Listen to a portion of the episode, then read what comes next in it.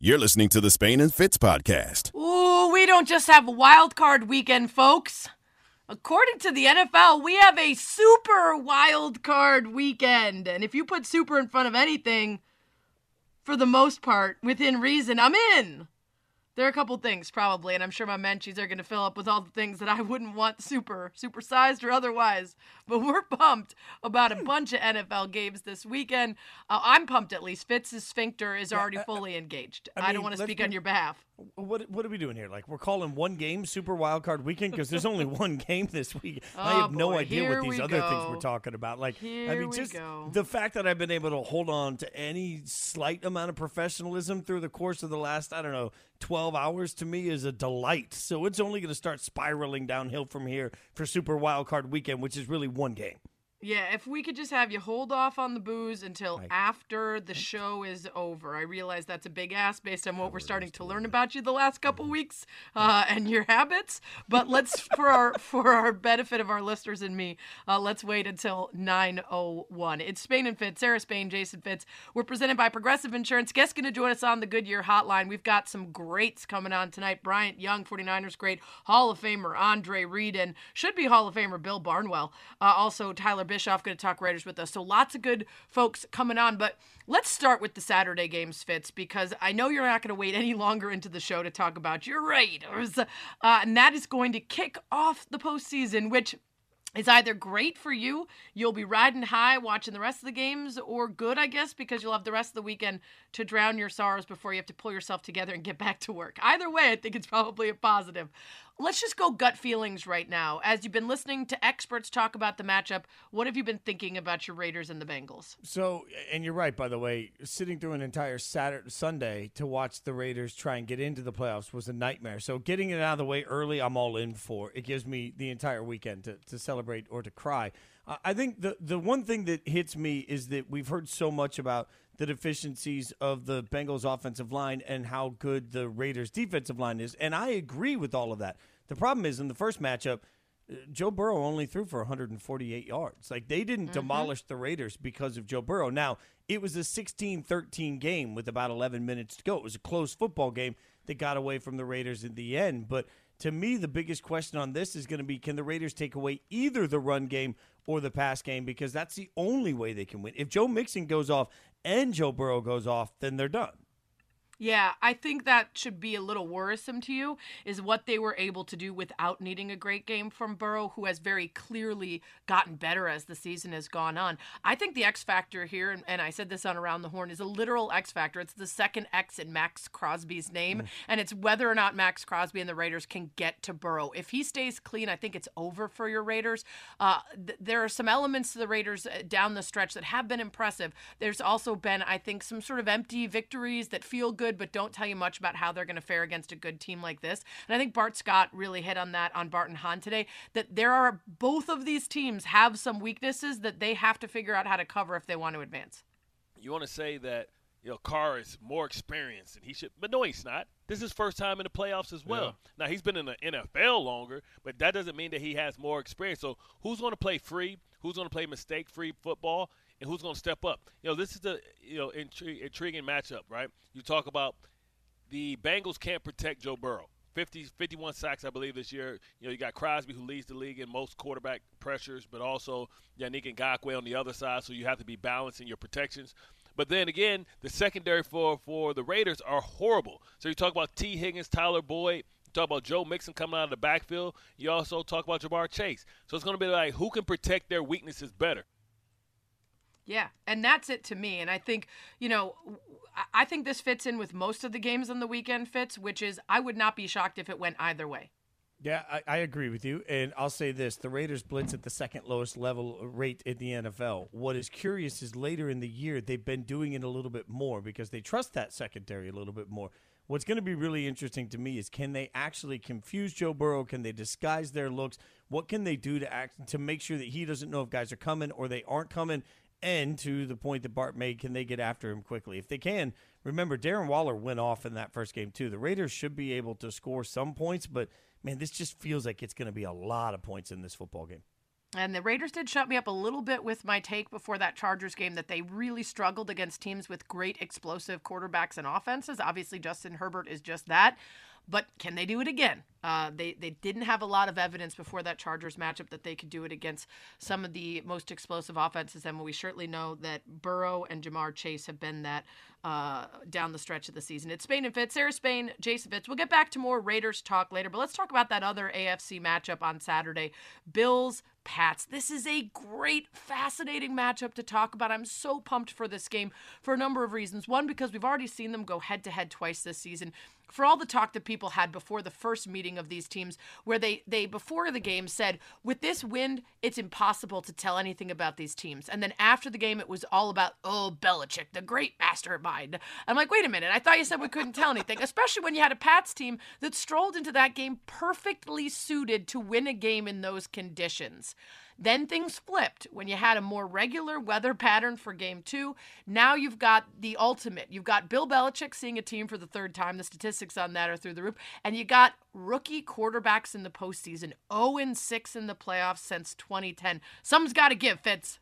Yeah, uh, the problem is here for me, it's super easy to look at and say the Bills are a better football team. And I believe top to bottom, they are a better football team that doesn't change the fact that the Patriots are the best coached team maybe in all of sports, right? So you don't have to be as good top to bottom when the people on the sideline are better at their job than the people on everybody else's sideline. And just like to be fair, just like I said, you know, the Raiders game was close going into the fourth quarter. Well, in the fourth quarter of the matchup that turned out to be a big win for Buffalo, was a 20 to 14 game. I mean, there, there were times that that game at least felt tight. It was 26 21 with just a few minutes to go. So, you know, there was enough puckered up moments that uh, is, I believe that Buffalo's a better football team, but I don't know how many times you have the opportunity to beat Bill Belichick and don't get it done before I have to tip my hat and say, hey, Belichick just mm-hmm. knows how to get through it.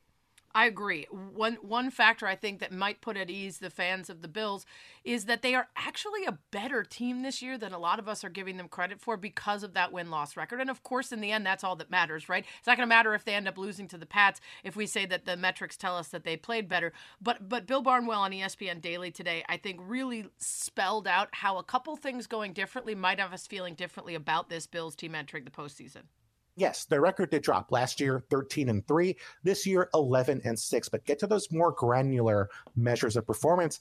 Look at things like drive by drive or play by play. They seem to suggest the Bills are a better team this year than the one we saw a year ago, especially, of course, on the defensive side of the football. In 2020, the Bills were outscoring their opponents by about eight points per game. Very good no questions there. 2021, they're outscoring their opponents by more than 11 points per contest. They're better by DVOA. They're better by ESPN's Football Power Index. Pretty much any measure we have that's not wins and losses, the Bills are better this year than they were a year ago. And the difference, Pablo, that I alluded to in that tweet, is that in 2020, the Bills were 5 and 1 in those one score games. This year, 0 and 5 the last team to do that, like I mentioned, the only team to do that over the past 30 years or so are the greatest show on turf Rams who went on to win the Super Bowl. Yeah, it's he didn't say that they are the greatest show on turf. He didn't say that they will win the Super Bowl, but pretty good argument for feeling like some of the concerns we've had about the Bills may not be as rooted in their abilities as we think. Yeah, and the analytics have to matter. Like sometimes the game result doesn't give you the context of what's actually happening. So, you know, that's why I think Bill does such a nice job every year of predicting which teams are going to rise or fall based on the outcomes the year before. The analytics will tell you how good this team is. I just wish that I could put the analytics, the talent, and the, the coaching gap between the two organizations into a blender and, and really have some way to figure it out. I'm I'm putting all my stock in Belichick, and I realize that might be stupid, but it feels like it's stupid not to after the years right. that we've gone through. Right. He should be part of the rules that we keep making for ourselves. That's certainly a part of it. It's Spain and Fitz, Sarah Spain, Jason Fitz. We'll get back into that game as well. Also, funny, funny quote from Bill Belichick on the weather, expected to be about zero degrees in Buffalo. That's coming up as well. ESPN Radio is presented by Progressive Insurance. Insurance for motorcycles, boats, and RVs for protection on the road and on the water. See how much you can save in as little as three minutes at 1 800 Progressive and Progressive.com. Coming up, more at the Super Wild Card weekend and a lot of pressure on one head coach. It's next. You're listening to the Spain and Fitz podcast. It's Spain and Fitz. Happy Friday. Woo! It is a big Friday because we got a whole weekend of playoff football including Fitz's beloved Raiders. We'll get into that matchup with the Bengals a little bit more later in the show. But let's talk a little NFC all that action on Sunday. We got three games. And then, of course, there's a Monday night game. We're going to save that to the Monday show.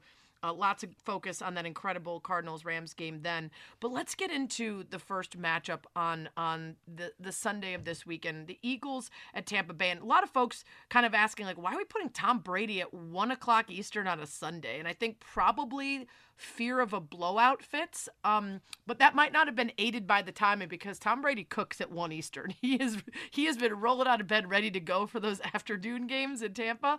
Uh, so this this may have spelled disaster for the Philly team that's just trying to stay in it. Uh, what do you think about this matchup? Because a lot of people not really giving the Eagles much of a shot. Yeah, and this is one of those moments that's going to get clipped off and used against me if I'm wrong, but I think this game, you know, starts at one Eastern, and by two Eastern, you're hitting the buffet somewhere, and you're just waiting to get wow. ready for the next one. I, I, I, to me, uh, as much as we keep talking about the game, we'll get into in a minute, uh, Kansas City and Pittsburgh as being a dud. This this has the real potential. Sorry, Kevin Negandhi, you know I love you. To be the dud of the weekend. I, mm. I mean, the Eagles have won some football games over the back half of the year, getting themselves right against really bad teams. And I know that the Buccaneers are beat up, but I keep going back to the fact that eh, through all of that, you know how good Tom can be. We're talking about the Buccaneers like it hasn't gone well at a 13 and 4 season. I know they've had a couple of games that were tighter than they should be, but my God, I mean, even a banged up version of the Buccaneers to me is still much better than Jalen Hurts can make this team right now. Philly's getting in early. It's a year ahead of schedule. Awesome way that they've turned it around, but I don't think Philly's an actual good football team.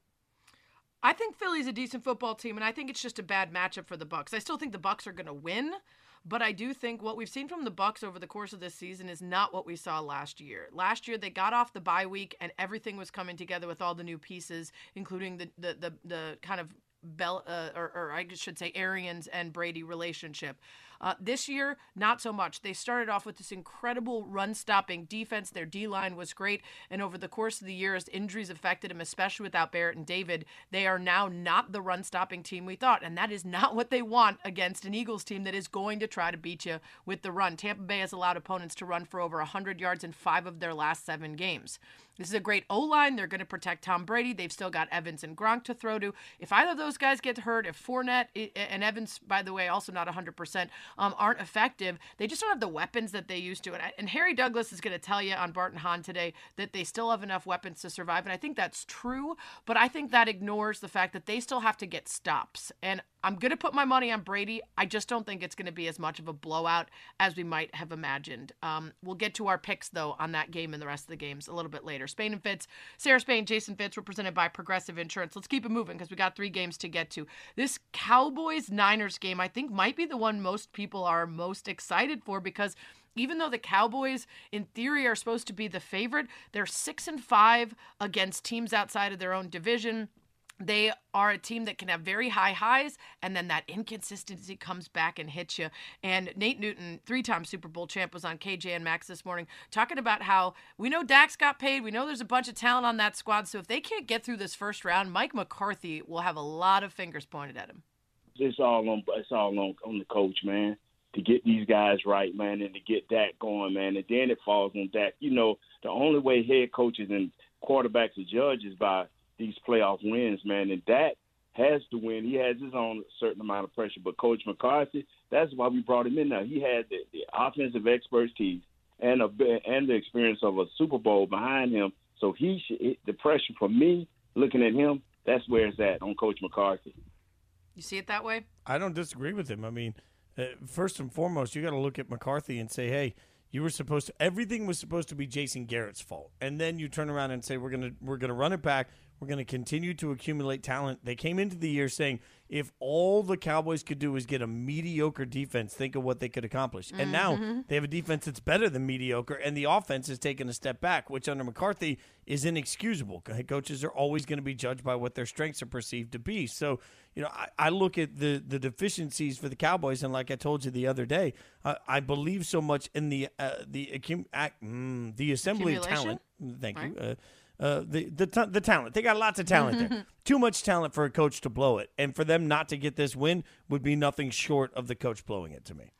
I think that's a big part of it. I also think, again, this is not a good matchup for the Cowboys based on uh, what they're good at and what they're not good at. Um, you look at the Cowboys secondary; they're giving up over six yards after the catch per reception this season, which is second most in the league.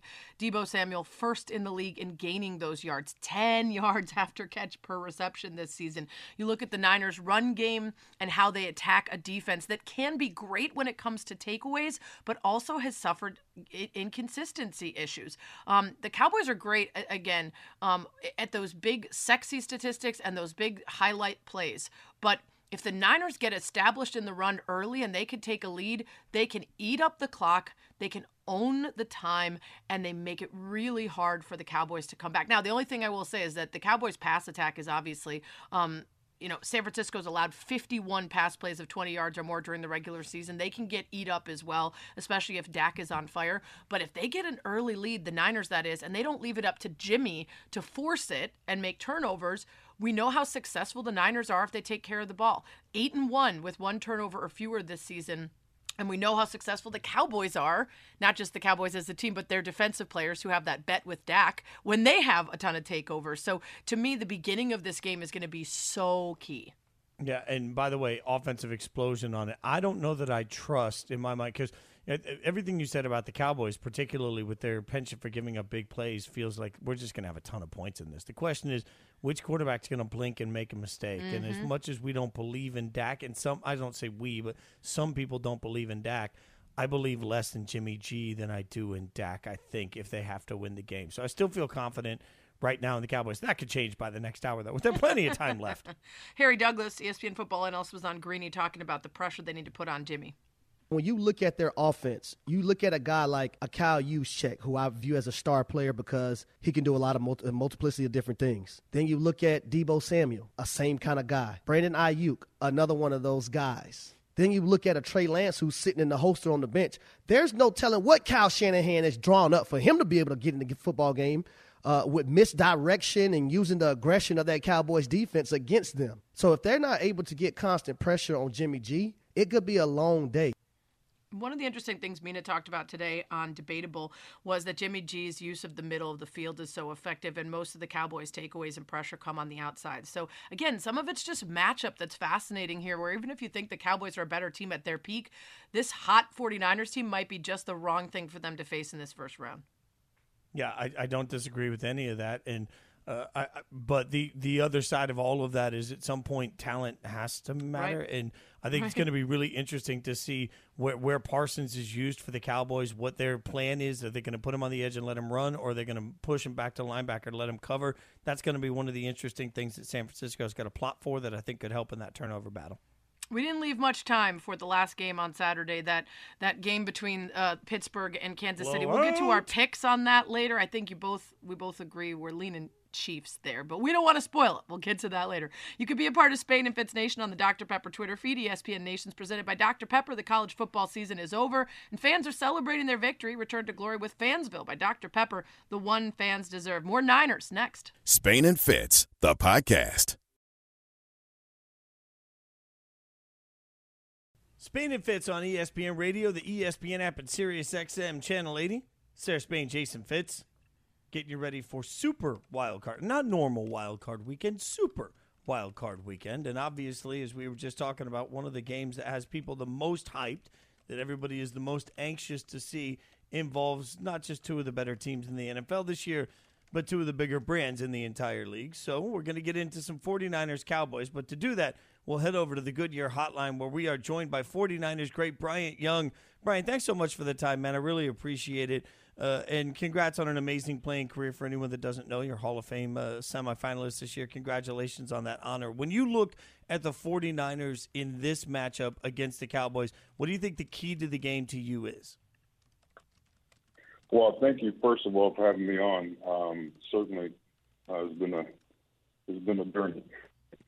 Uh, but this this game is is important, and it's going to come down to uh, defensive line play stadium, I think they'll get the win. And um, both, you know, great. Might have to get a new uh, connection to Brian. Make sure we get all the all the great stuff he's saying. So let's try to reconnect with Bryant, um, and uh, and and we'll get right back to him. Fitz, you mentioned the uh, Hall of Fame. I read this really cool thing that a bunch of the offensive linemen he played against got together, unbeknownst to him, and did a Zoom roundtable video session talking about why they thought he was so deserving of the honor. They sent it to the Hall of Fame selection committee. Um, they, they, you know, didn't tell him about it until just an hour before the get together on his behalf. But that's respect right there. Yeah, to me, that's such an incredible moment to think that the people that you battled against on the field constantly would then speak to the, your behalf for why you were one of the greats, especially the great speaking out about your greatness. Like those are the moments I, I have more faith than a lot of people do in the Hall of Fame voting process. Uh, I've been lucky enough to meet some of those voters, and I know how seriously they take it. Uh, I, I, I feel like those that moment has to have emphasis to you as a voter if you're sitting back and saying, well, this person's a Hall of Famer. I respect this person's career, and he's telling me that this player was unblockable. Like that's the ultimate compliment. I completely agree. Um, and I, I'm curious to ask him about what it's like to watch a team like the Niners that had such expectations for them at the beginning of the season. Um, didn't look so great. And you and I actually went back and forth a lot on uh, this division in particular and who who should get the nod. And I think uh, we talked a lot about Shanahan and how much stress and pressure was on him if this team didn't perform. And over the end of the season, really such a turnaround for them, which I think as a former player and as a fan, um, it- it hits a little different when you've set yourself up for disappointment and then they come through and potentially make a run. Yeah, well, and, and I'll go back to coverage of the draft when they drafted Trey Lance. I kept saying they were playing check, chess while the rest of us were playing checkers because I believe their roster is good enough to win a Super Bowl, and then they add a young quarterback to that roster that they don't need to play right away. It gives them the opportunity. Now this year it turned out they were they did have to rely on Trey Young or Yeah. Trey Lance a couple of times, but that helps in the process as they try and figure out who they are. We've got Bryant Young back. 49ers great. So Bryant, you were saying the key to this game, and I think you were saying defensive line. Continue your thought, my friend. Yes, I'm sorry about that bad signal there, but just how how, how well this each group, both groups have really good fronts, good depth. They put uh, pressure on the quarterbacks, get the sacks, and getting them off the spot. Um, can stop the run. I, I think it's going to come down who plays the best up front from a defensive line standpoint, and uh, certainly it's going to be an exciting game to watch. Um, but but also just in terms of uh, who's going to play uh, better overall in the trenches. And uh, but the Niners defensive line has great depth, good play. Bosa's doing a great job on this comeback uh, tour as he's going down the stretch. And I tell you what, this Cowboys defensive line, boy, they can get out the quarterback as well. So we'll see what happens. They sure can. Uh, you know, we were just talking about how midway through the season there was some heat on Shanahan's chair and some concerns about this team underperforming. What do you think the big difference is in the way you saw this team finish versus the struggles at the beginning? Yeah, just uh, you know, they found a way to to just stay together. You know, one guy's down, the next guy steps up, and uh, consistent play. You hadn't always seen that. Um, couldn't quite put your finger on it, but I think you know as they come down the stretch, uh, realizing what they have out in front of them in terms of the opportunity, um, they're they're playing their best. It was good to see Jimmy G grit it out and get a really tough win on the road. Uh, it was a must win and how they played together, and uh, just and some of the young guys, the way they've been stepping up toward the end of the season as well. Um, it's been great to see. So I think the biggest thing, um, from what I can tell from the beginning of the year, is just in terms of how how well the younger guys are making a big contribution uh, toward the end of this this stretch. Talking to 49ers great Bryant Young on Spain and Fitz, Sarah Spain, and Jason Fitz. You mentioned Jimmy G, and you know everything gets over analyzed that he does right now, but it feels like it had to be a pressure cooker of a year, knowing that you've got a young guy that's been drafted as your eventual replacement. How would you assess his performance through all of that in this season? Um, I thought, I think how he's composed himself, um, knowing that you know a guy's been drafted who's very talented, um, he's going to have a bright future, uh, but just keeping his composure, doing what's asked of him, uh, trying to stay healthy and, and give his his team the best chance to win. I mean, that's not an easy position to be in, right?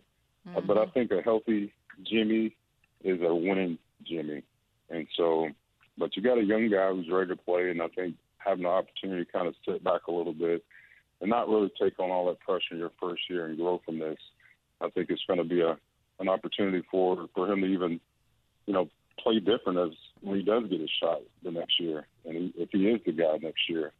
But you know, Jimmy's handled himself with composure in a very professional manner. Spain and Fitz, Air Spain, Jason Fitz. Uh, you know, it, it's clear, Bryant, that uh, the sexiest stat for a defense is takeaways. The Cowboys have 12 games this season with two or more takeaways, but there are also some flaws in that defense. Sometimes, even with Trevon Diggs, who's been great at those takeaways, letting things up because he takes risks with his play. How do you see this Cowboys defense in terms of the way the Niners can take advantage or, or maybe uh, uh at least wear them down? let's let's hope that uh, Diggs uh, takes a risk and, and makes a, a mistake that, that that will benefit the 49ers. Um, yeah, I think at this juncture in the season, you have to understand what's what's really at stake, and I'm sure all the coaches are going to make sure that guys just do their part. And if you just do your part, don't take those risks that could potentially hurt your team, you'll be in great shape. And um, so it'd be, it'd be fun to watch it's actually been fun to watch some of those young guys and the big seasons they're having. You, know, you got Micah who's having a phenomenal mm-hmm. year, and this young guy who's picking up all these balls.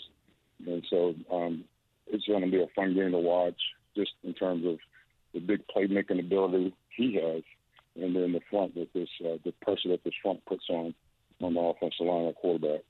Give me the mindset of a defensive lineman when you've got a secondary behind you that uh, one play will pick it off and the next play will give up a huge chunk of yardage. Like, what is that experience like as a defensive as a whole, knowing that you can be so hit or miss?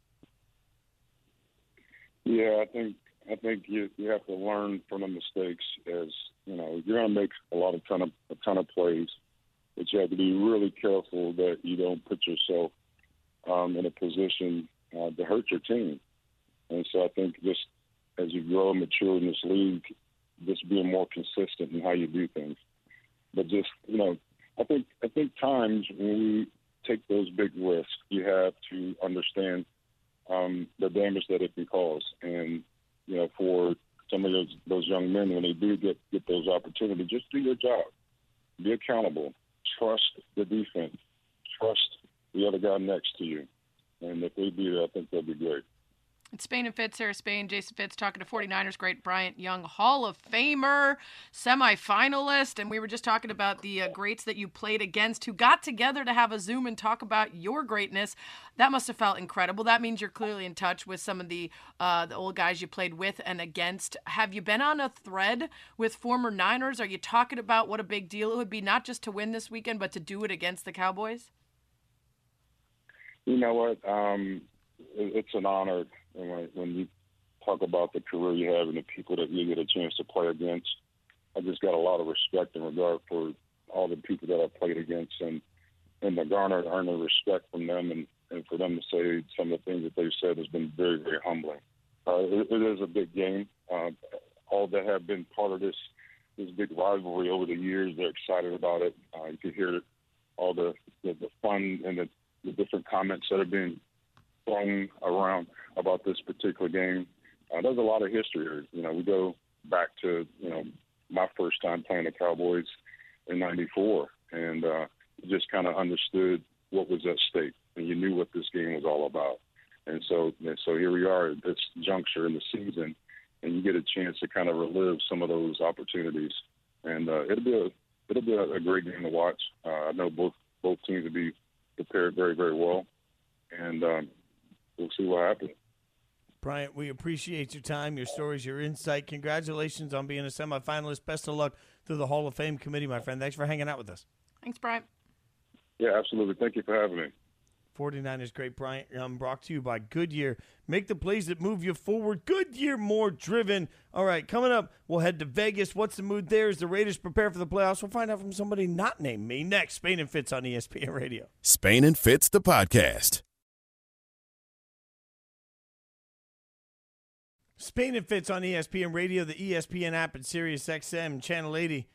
Sarah Spain, Jason Fitz.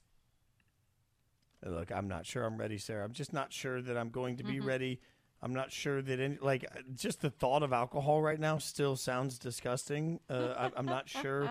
Like, I'm not sure my liver's ready. I don't know. The, I don't the know. The alcohol or the the uh, the bar tab? Which which thing is turning your stomach right now? How much Bit you of both. spent You on know it, or what you drank? It, it, it's going to be both. All right, let's get some Straight Talk brought to you by Straight Talk Wireless. In order to do that, we are joined by Tyler Bischoff from ESPN Las Vegas. Tyler, my level of confidence in having a glorious Saturday evening should be.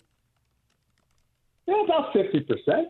They got a shot. Although you're going to a bar to watch this, you're going to watch this with other people to see you. No, that's what happened last week for the, Yeah. the bar tab scene mm-hmm. around the world. That the last week, I, I'm not sure I can be around other people, Tyler. Like, I don't think that I need to be Okay, public. that's that's what I was hoping for. Like that's what I talk to you every week. I know how you handle these types of things. You don't need to be in the public for this. You can't be trusted, that's for sure. Um, so 50%, to me, a lot of this comes down to whether or not the Bengals can protect Joe Burrow. If he stays clean, I feel like they've got a really good shot at winning. Uh, so it comes down to Maxx Crosby and the Raiders getting pressure. How do you see that matchup, that Crosby versus the Bengals offensive line? Yeah, that's their path to victory as well because the, the Bengals have a significant advantage when it comes to Ja'Marr Chase or Tee Higgins or Tyler Boyd running down the field against the Raiders secondary, which granted is better than it has been in the past, but it's still not really a great secondary. So everything the defensive line can do to get to Joe Burrow and make him throw the ball, you know, within two seconds or something like that is going to be key. But I think the real answer for the Raiders is they're going to have to force turnovers because of the defensive line. Like they've they've won four in a row, they've gotten the playoffs because of it, but their turnover differential on the year is minus nine. And until that Chargers game, they had not forced a turnover despite winning a few games in a row there in December. Like it's kind of remarkable that the Raiders continued to win close games despite losing the turnover battle. So to me, it's not just about Crosby and the rest of that defensive line getting home.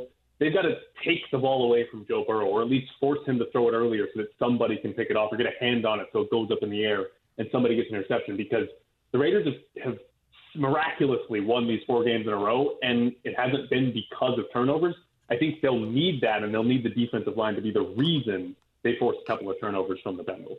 But Tyler, if there was a stat, we're talking to Tyler Bischoff from ESPN at Las Vegas. If there was a stat out there for, oh my God, I can't believe he didn't get that ball on, when it comes to interceptions, Casey Hayward would be by far the league leader in that. Like, who is it that can actually go out there and get a turnover on this defense? I'm not sure we th- there's proof of concept there.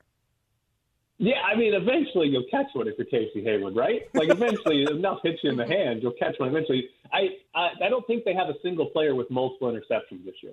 I think there's like six guys that have all picked off exactly one pass this season. So you're right. Like Crosby might get home enough and make Joe Burrow throw it early, and and there might be enough interceptable passes, and they just simply don't catch them because they don't. So all right, here's the answer: Maxx Crosby has to physically take the ball out of Joe Burrow's hands before he can even throw it down the field. They need two of those, and then that 50% will be about 95%.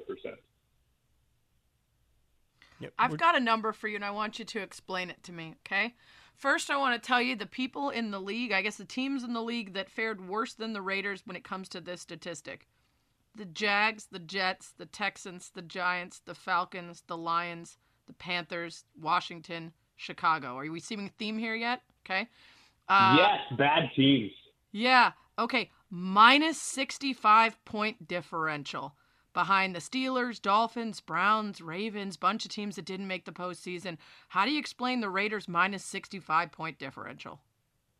Yeah, they're not as good as a 10 win team should be. I mean, by point differential, they're they're more like a seven win team. And and like if you go into DVOA or Pro Football Focus, the Raiders are right around 20th, 21st. Like they're there with teams like Washington and Chicago. Like the Raiders and the Steelers should probably not be in the playoffs. Neither one of those teams is is actually a good team, but they've won enough close games to be here. And I think, I mean, I think the point differential is a good example of sort of what the Raiders have been this year. They're seven and two on one possession games, which is kind of bizarre. Like normally you're supposed to win about half of the one possession games you play. They're seven and two in those games, and I think some of that is there's a lot of you know close game luck that's involved in there. Daniel Carlson is the greatest kicker in the last 30 seconds that we've seen. Like he doesn't miss when you're in the at, at the end of the game.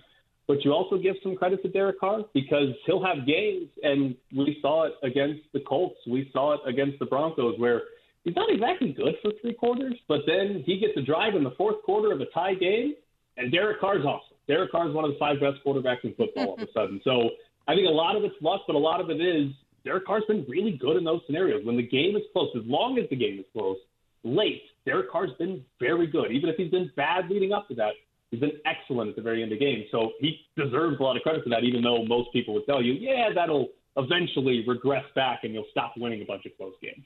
Okay, so stick with Derek Carr for a second because it feels like the guy could fart and half the fan base would say he should be sent away because of it. So, if Derek Carr goes out and wins a playoff game, does it impact his legacy in any way to you?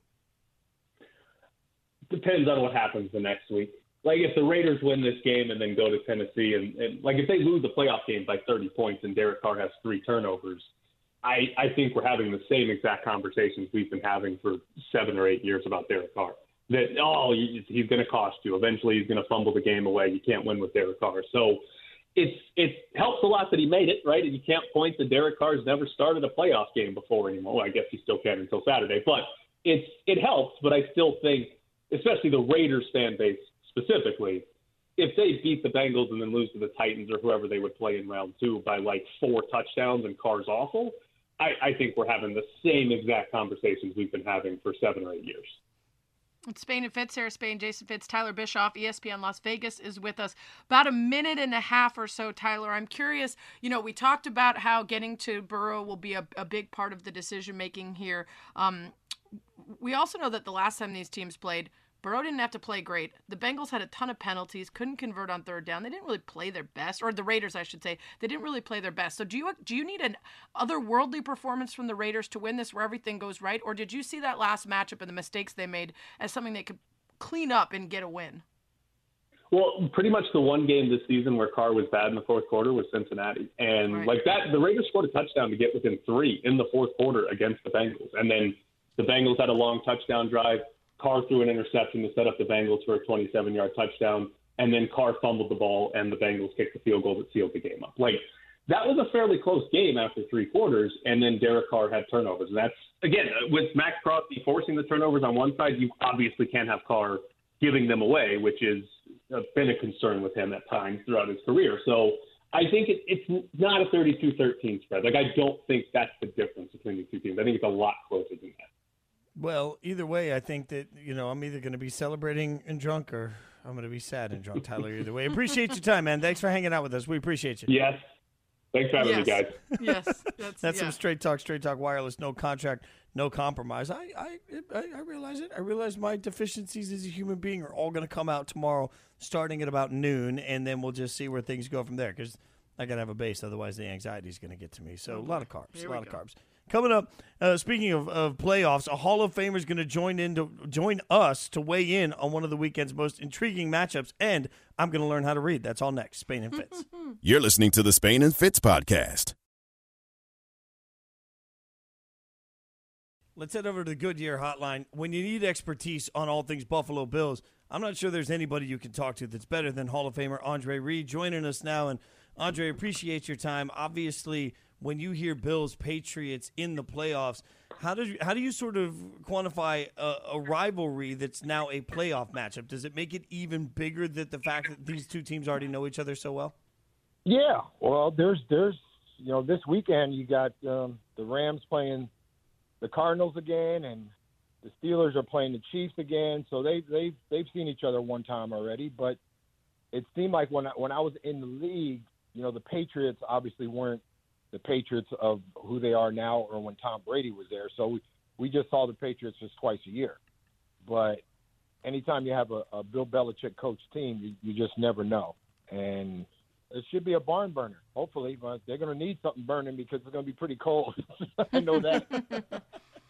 Yeah, some of the statistics on weather, you know, it really bears out how much it affects teams and passing teams, especially when it's extremely mm-hmm. windy. And we saw that first game between the Bills and the Pats really disrupted by that. But cold weather, as much yeah. as there's a small sample size that doesn't bode well for Josh Allen, doesn't really seem to bear out statistically as having as much of an effect. As a player, do you think we talk about it more in the media than players actually think about it in the game? I think you're right because it doesn't matter if it's if it's hailing fire. You know, the media is going to talk about that, and the players got to go out and play no matter what it is. It's not like they'll look outside and go, well, you know, I'm not gonna. It doesn't look too good out there. I'm not gonna. I'm not going to show up today. I mean, they they realize um, what the situation is and how they're going to deal with it. Um, obviously, the run game's become more evident you know, despite of the weather. Josh Allen's had a great year throwing the ball. He has a great great year on his feet. So they got an extra running back uh, with the guys that they have. Singletary's been playing well the last couple games. I think he had 100 yards last week and a week before. So that's the positive of it. This game, because of the weather, will be, you know, pretty much uh, decided in the in the trenches there in offense and defensive line. So running game is going to be very important if it's windy and all that kind of stuff. But I played in a few of those kind of games, and you know sometimes it's not what you think it's going to turn out to be, but um, the running games do uh, become a factor in that weather, and especially in the playoffs. You know, we'll wait to see what happens. We're talking to Andre Reed, Hall of Famer for the Buffalo Bills, as we try and break down this weekend's matchup. Spain and Fitz, Sarah Spain, Jason Fitz, and so one of the things that I, I feel like I've constantly praised the Bills on is not just listening to any outside noise. A lot of people seem to want to say a lot of things about Josh Allen, and he developed, and they, they let him do that. But now, two straight years with the division championship, what's the pressure like? Is it growing in Buffalo for this team to do more than just win the division and to advance farther in the playoffs? I think media puts pressure on you, and you know sometimes players put pressure on themselves. But you know this process started five years ago when they hired Sean McDermott and Brandon Beane as the GM to get the right players in the right places for them to compete. And it was all about beating the Patriots. You know when Tom Brady was there, so they have developed over the last four or five years. I mean, they made the playoffs the last two years, but it's what they wanted to do. And they got a quarterback, they got the receivers now, and Stefon Diggs obviously was a big acquisition for them a couple of two years ago, coming from Minnesota. Uh, for the offense, they did a lot on defense during the offseason. Uh, in the draft, they're picking up Greg Rousseau, who's been a major factor this year. And the guys that they had on the front four are playing better than they have in the past two years. Ed Oliver's playing better. Harrison Phillips is playing better. So that that's just good, you know, for their secondary. And you know, Micah Hyde and and Jordan Poyer are to, to me top five tandem in the league. So that's really what it's about. Spain and Fitz, Sarah Spain, Jason Fitz. We're talking to the great Andre Reed, longtime Bills player, uh, many, many, many time Pro Bowler, um, and a Hall of Famer inducted in 2014. Uh, hyped, I'm sure, ahead of this weekend's games, but it's always a little stressful playing Bill Belichick, and it's always even more stressful when it's the yeah. third time meeting him. There's some great statistics on the Bills side, including rookie quarterbacks in the postseason since 2010 are 0 and 6. So they got to try to get to that boy, Mac Jones. But on the other side, you've got one of the greatest strategists in all of NFL history. Is that something that mm-hmm. you that you talk about as a team? Is that something the Bills are trying to just not even mention and think about? Is that over on the other side they've got Bill Belichick that they're facing? Well, every it's not like the Bills know it's Bill Belichick. It's the whole league, and they know, you know, how Bill Belichick works. How Belichick works. I remember first time I met him playing against him. He was the defensive coordinator, I think, at Cleveland when they played in old Cleveland Stadium and then he became a head coach. So I don't think the players really talk about it that lot, that much. I mean, they got to go out and play, regardless if Belichick's on the other side or not. Are they aware of the Belichick factor? Yeah, of course they're probably aware of it. But it's mano y mano. I got to beat him. I can't let him beat me. You know, sometimes you get out coached. A lot of times Bill Belichick will out coach you, and sometimes coaches do that. They out. It doesn't matter who's playing do you have uh, or do you have a great strategist, which Bill Belichick is, to go out there and, and, and win? And they've done that, proven that over years and years and years. You can't. I mean, Tom Brady. There's your factor right there when it comes to that. But they have done it to teams throughout the last 10, 15 years. So playing them for a third time, I, I think they know what they're going to do. The weather again will be a factor. That first game, uh, that Monday night game, they only threw the ball three times and they kind of ran all over us. So they're going to rely on the run again, and and make Mac Jones try to beat you, uh, and especially in weather, it, it's going to be a little bit more difficult for him to beat you in weather than that running game. We're talking to Andre Reed on Spain and Fitz, and Andre Look, uh, one of my least favorite memories as my fandom growing up, because I'm a Raiders fan, was a, a, particular game against Buffalo that went 51 to three.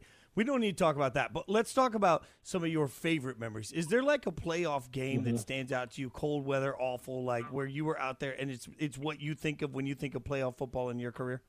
You know, it's funny you mentioned that game. Um, that was our first, uh, you know, first Super Bowl, and really we were, you know, hitting on all cylinders at that time. You know, most people want they if if I especially Raider fans, if I want to talk about that game, they're like, nah, we don't want to talk about that. We want to talk about, you know, the Super Bowls we won and all this stuff, but they don't want to talk about what the Bills did. That's funny.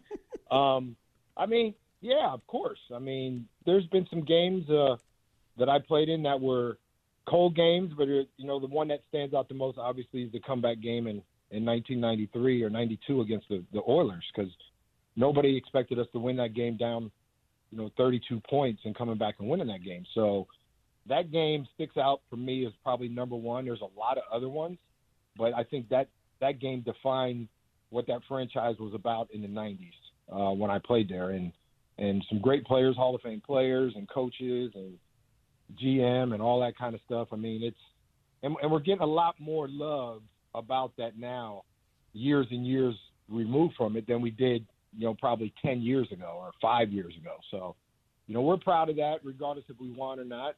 You know, there's not too many teams that were assembled, assembled like that in the yeah. 90s. And, you know, I was, uh, I was pretty fortunate to be on that kind of team. And another thing, when, when the Raiders came up there for that beatdown, we knew they lost the minute they came on the field. Just wanted you to know that, there, Raider fan. Yeah, uh, yeah, Fitz. So just wanted you to know, know you lost just... before you even started. and Sarah wonders yeah. why I'm not going to Cincinnati. That's right. Uh, that's uh, right. They, that's probably lost, they probably lost on a plane landing.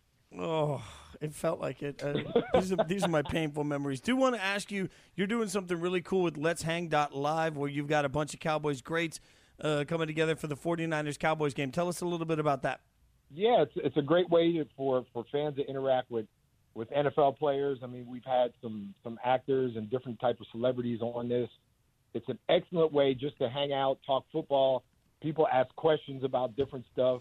They haven't had too many crazy ones yet, but they they just want to know you as you, and it's a way that for fans to know you not only just a football player but the person you are. And this week we have uh, yeah we have the Cowboys and the 49ers, so it's really the only time I'm going to be in a on the chat with a bunch of cowboy guys. I really don't.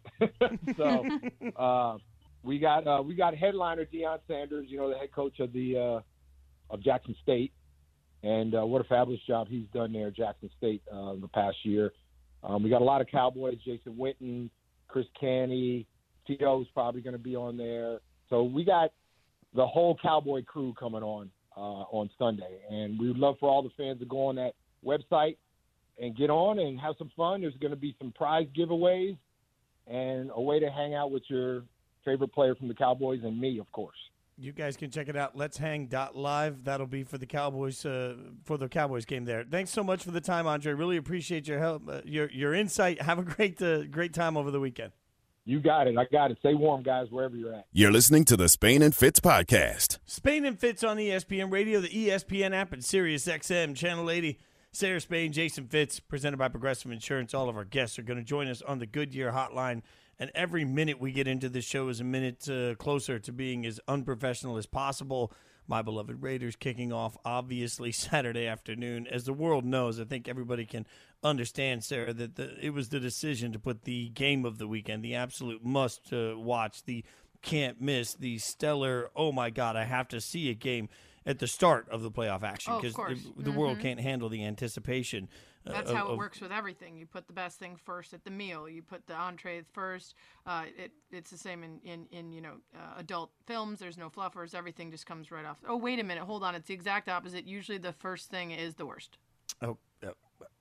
Okay, you know what? You know, even even now, you can't steal my joy. Like Andre Reed couldn't steal my joy. Fifty-one he to tried. three. And this tried. Is, look, like somebody asked me yesterday, what are your greatest Raiders playoff memories? Simple question. My three answers. Uh, a superstar disappearing for the day of the Super Bowl, the Tuck rule, and losing 51 to 3 to Buffalo. But when I tell you 51 is a hurtful number, maybe, just maybe this year, 51 can be a healing number. As Damien Woody, uh, you know, former, by, by, the way, played in the Tuck Rule game on the wrong side, was on Bart and Hahn, and he said this about the Bengals and Joe Burrow. Joe Burrow's been sacked 51 times this year. Mm. Okay, and you look at look at who they're playing. Nasty. They got Yannick Ngakoue on one side, Maxx Crosby on the other side. Maxx Crosby actually leads the league in pressures from defensive linemen. That's a weak spot for the for the Cincinnati Bengals.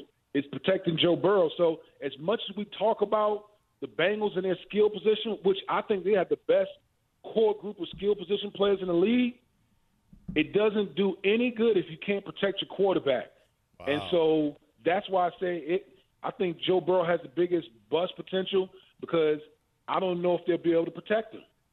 And Sarah, mm-hmm. I want to believe that, but the the problem is that's been the case all year for the Bengals, and they're still playing at home in the playoffs because mm-hmm. they had a mm-hmm. really stinking good year. Like, yes, you're going to murder Joe Burrow, but he's going to make you pay for it at some point. And the, the they went all in stylistically when they built their team on saying we don't care about anything up front. We're just going to be able to sling the ball, and it got them to ten and seven. Yeah, that obviously connection with Ja'Marr Chase has been a huge part of that, and that's what you have to disrupt. I think also, you know, we talk about the records of rookie quarterbacks in the postseason. Obviously, Joe Burrow, not a rookie, but missed part of his rookie season. This is his first time in the postseason. As much as Carr is more veteran, this will also be his first time in the postseason.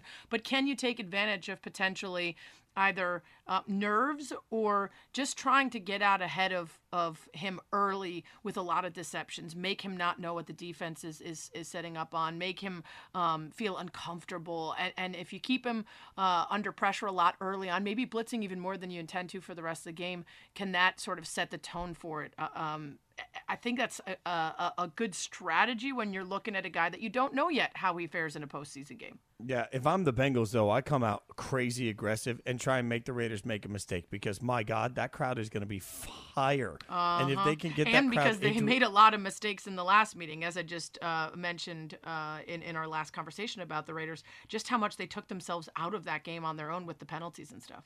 Yeah, so if if the Bengals come out on fire, man, that it's going to be important for the Raiders to establish the run. That's not the only key game this weekend. Spain and Fitz on ESPN Radio. Sarah Spain, Jason Fitz. I think a lot of people would admit, uh, despite my bias, to want to say that one game is the best.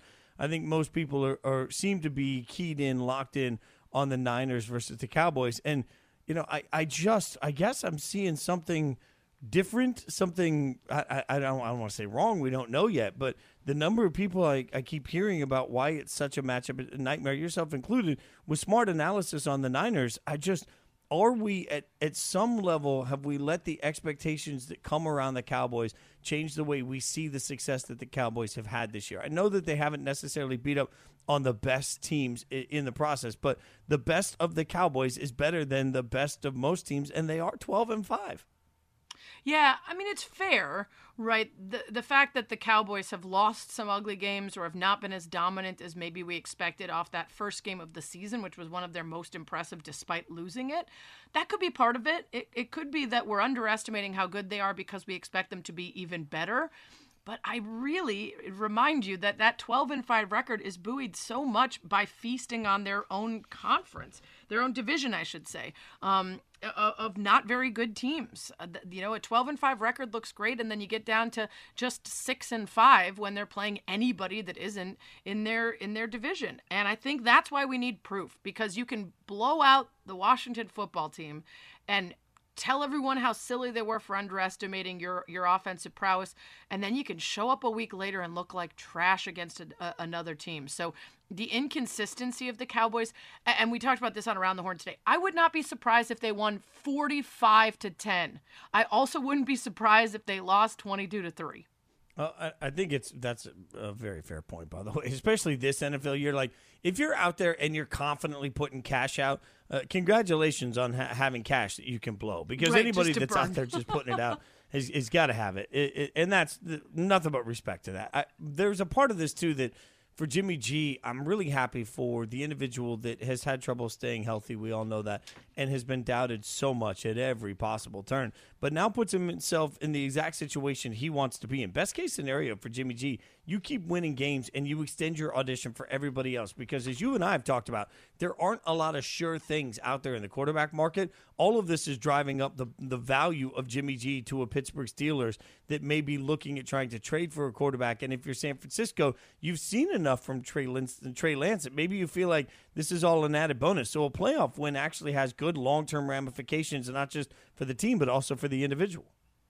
Yeah, completely agree. And, you know, there's a lot of angles on what's going to happen next, especially at the quarterback position once this season is over, um, because there are so many question marks with guys who have been in, in, entrenched in their squads, um, or in the case of Jimmy G, guys that are potentially being pushed out by draft picks. He can do a lot for himself this weekend.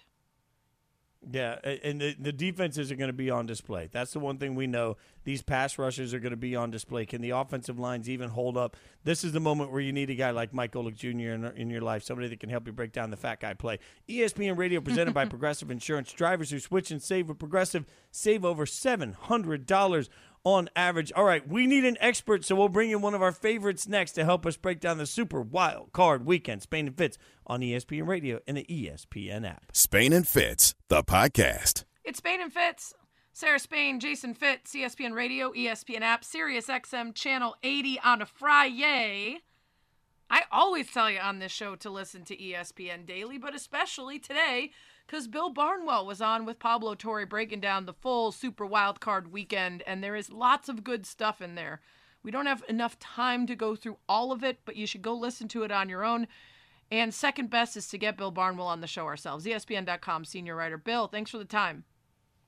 Hey, guys so much good stuff in your conversation with Pablo today. And as I'm listening to all the different takes on the games this weekend, I think the one that feels the most split in terms of the expert analysis is Cowboys Niners. There are the obvious things that everyone has said Jimmy G needs to not turn the ball over. Cowboys defense needs to not just be about takeaways. Niners run game is going to eat up that Cowboys D. Cowboys pass attack is really going to make things tough on the Niners defense. Of all the things we've talked about, what are we missing in this matchup? What's the thing that you actually think is going to have a bigger effect on who wins? Oh, I, I do think it's the Jimmy factor here, right? Like, I mean, Jimmy, Garoppolo on a good day, when Jimmy Garoppolo is 100%, he is prone to turnovers. And this is Jimmy Garoppolo with a hand injury. I mean, we saw even last week where he was great in that fourth quarter. He still threw two picks, I believe, in that game. So um, Cowboys do not need any help getting turnovers on a good week themselves. This is just a like a fatal combination for the Niners if things break the way that it seems like they might. But if Jimmy Garoppolo can avoid the turnovers, I think that's the most important thing. I think that changes the game the Niners they have so many weapons on offense that if they don't turn the ball over, they can score points on anybody, including the Cowboys. So, Bill, we've talked a little bit about one of your more interesting conversations regarding the Bills and the fact that if you look at Buffalo, they're actually playing sort of on par with where they were last year, even though their record is better, not as good. Better, in they're fact, better. by all Sorry, metrics, yes. So my question mm-hmm. is, how do they compare when you look at the metrics, not the record? How do they compare to the Patriots? Both teams are really good. I mean, we're talking about two teams that are probably among the four or five best in football. But to me, you know, I, I just think about this offense, right? Like the Patriots, we know they can run the ball effectively. They can kind of hold their own on offense, but they're winning games with their defense. Nothing wrong with that. That's just what they do. That's their formula. With the Bills, I think we've seen their ceiling. We know, hey, they can not only win games with their defense, but if it gets to a shootout, they can win games in shootouts with Josh Allen and that offense. I think they have like an extra gear on offense that the Patriots lack. And so to me, I think there's just more ways for them to win this game, and maybe they're off for the Patriots. Do you count Bill Belichick as more important than any player on the field in any matchup, but particularly one with a division rival? I do, and I'll tell you what, I think it's even more important in a short week. Because then, you know, if you have a, a schedule coming up, you kind of know in advance, okay, we got to start preparing for this team or that team. But on a short week, everyone has the same amount of length to prepare. And I think I trust Bill Belichick's ability to prepare better than anybody in football when you have five or six days to prepare for a uh, opponent you're not necessarily expecting to play. We're talking to Bill Barnwell, ESPN.com senior writer on Spain and Fitz, Sarah Spain, Jason Fitz. So, all right, I've wasted my professionalism long enough. Let's get to the Raiders game, Bill. Uh, we've talked a lot about the obvious problem offensively for Cincinnati against the defensive line for the Raiders a lot. I'm going to go the opposite way. What are the Raiders? What's in front of them offensively that they can realistically accomplish? They just have to hold onto the football. I mean, this was a team that the first time these two teams played. Uh, you can correct me, of course, if I'm, I'm wrong here, but I don't think they converted a third down until the two minute warning. And yeah. I don't care how good you are, you're not going to win a football game without doing that. So, you know, I, I think for the Raiders, their goal in this game is not necessarily about scoring 40 or 45 points, but just can we keep our defense fresh? Can we keep Maxx Crosby when he's not rushing after Joe Burrow on the sidelines, getting some air with long offensive drives. When he comes back, he's fresh to rush after Joe Burrow again because I think, you know, I don't remember the exact number of plays they faced in that game last week, but it's like in the 80s. It's a crazy number. That defense definitely, you know, uh, on fumes, I think, after how, how many snaps they faced last week. So I think it's just, you know, sustaining drives, um, scoring touchdowns instead of scoring field goals, and protecting the football. It's not an exciting formula, but I think it can work for them because I think Maxx Crosby is such a mismatch for that Bengals offensive line. Bill Barnwell's with us here on Spain and Fitz. Bill, most of us are sort of just ignoring two of the games this weekend, or at least not spending as much time uh, looking at, at how they might go down. Pittsburgh, Kansas City, of course, and then the Bucks taking on the Eagles. For both of those games, I want you to tell me how the underdog wins.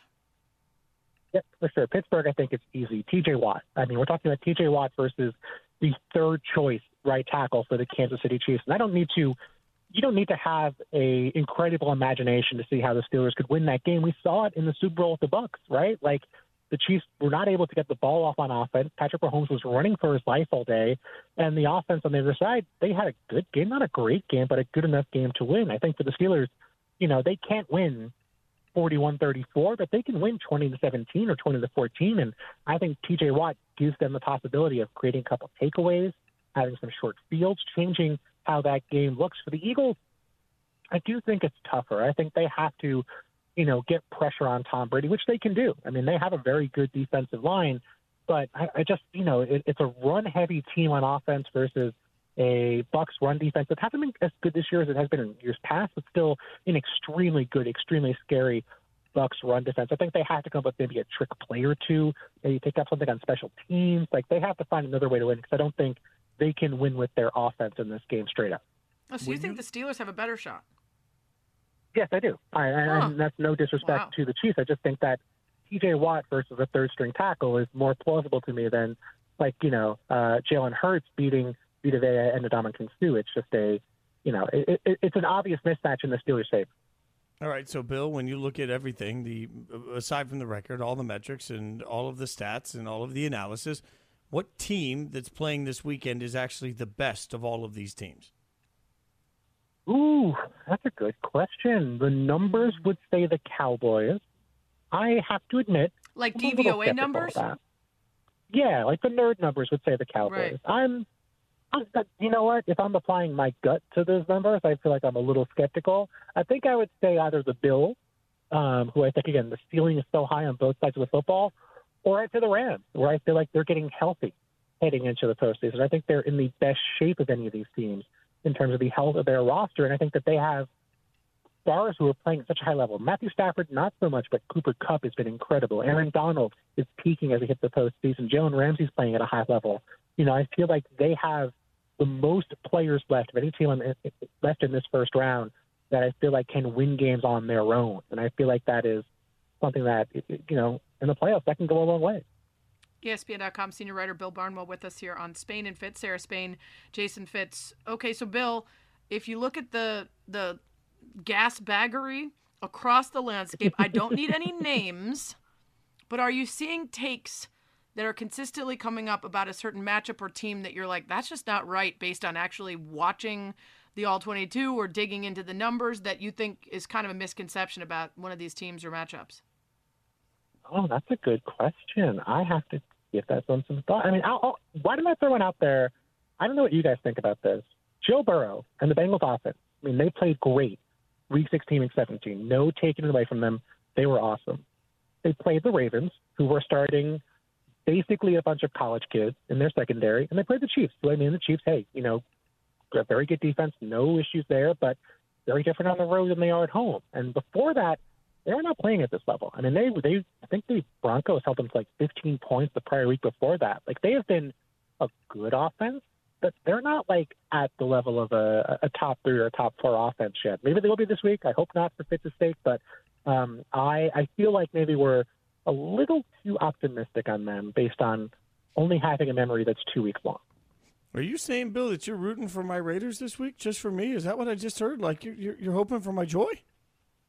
I feel like I've been wrong about them so many times that I feel like I have to just back you at this wow.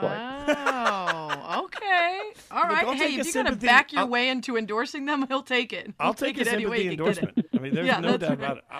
I- Um, Bill, awesome stuff as always. You've been fantastic all season long. We're of course going to have you back throughout the playoffs, but appreciate the time and the insight. Anytime, friends. Thanks so much. Thanks, Bill Barnwell, E ESPN.com senior writer, host of the Bill Barnwell podcast, frequent ESPN daily contributor. Go listen and read all of the things. Also, tune in tomorrow for college basketball action as Kansas hosts West Virginia. Coverage begins at 1:30 p.m. Eastern on ESPN Radio and the ESPN app. Coming up, we'll make our picks. You've been waiting all night, I'm sure. Get your pens and your pencils ready to write down the brilliant things we're about to say. It's coming up next. Spain and Fitz, the podcast. Oh, I'm really proud of myself for the way I really tiptoed around that one. Also, I'm really glad that we haven't lost our buddy Dave Gettleman. He's still around when we need him. You know, just because he's retired slash fired slash whatever we're calling that, he's still around when we need someone to ask what up. It's Spain and Fitz.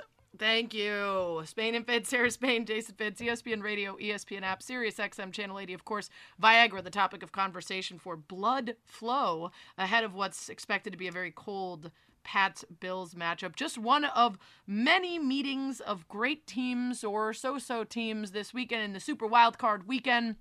And we have gotten to the last segment of today's show, our last chance to put in our picks on these games. And let's do them in order, Fitz, which means we're starting with your squad. Now, because the Five Pick Friday is over, I will not hold you to anything you might have exclaimed in anger, like, I don't know, saying you were never, ever going to pick your Bengals again. If you want to pick them, you're welcome to. But let's hear the X Factor and your pick. Yeah, so I think the X factor here is can the Raiders stop the run? I don't think it has anything to do with the pass, uh, as strange as that sounds. If the Raiders can stop the run and run the football, they can win this game. I think that's also a tall task. Uh, the defense is going to be tired after a short week. Uh, that that plays into the way this is going to play. All of the momentum is going to be there. I think Cincinnati jumps out to an early lead, and with that momentum behind them, uh, it's easy for me to find a path that puts 42 up on the Raiders. I don't think they can put 42 up on the Bengals. So this feels to me like the 42-28 type of game. Uh, Bengals get the win. Wow. Okay, I didn't think you were going to go that way and put it out in the universe. I'm with you though. Unfortunately, I do think the Bengals are going to get the win. I think the X factor, as I said before, is their ability to protect Joe Burrow. If that offensive line can hold strong enough against Maxx Crosby and company to keep it pretty clean, allow him to get those connections with Ja'Marr Chase, I think the Bengals win. Now, the Raiders killed themselves in the last meeting. A lot of penalties, couldn't convert on third down. Hunter Renfrow wasn't the guy we're used to. Um, so they certainly have a shot to turn things around. Burrow's knee injury could be uh, worse than we think it is, but my money is on the Bengals as- long as they keep Joe Burrow protected. All right.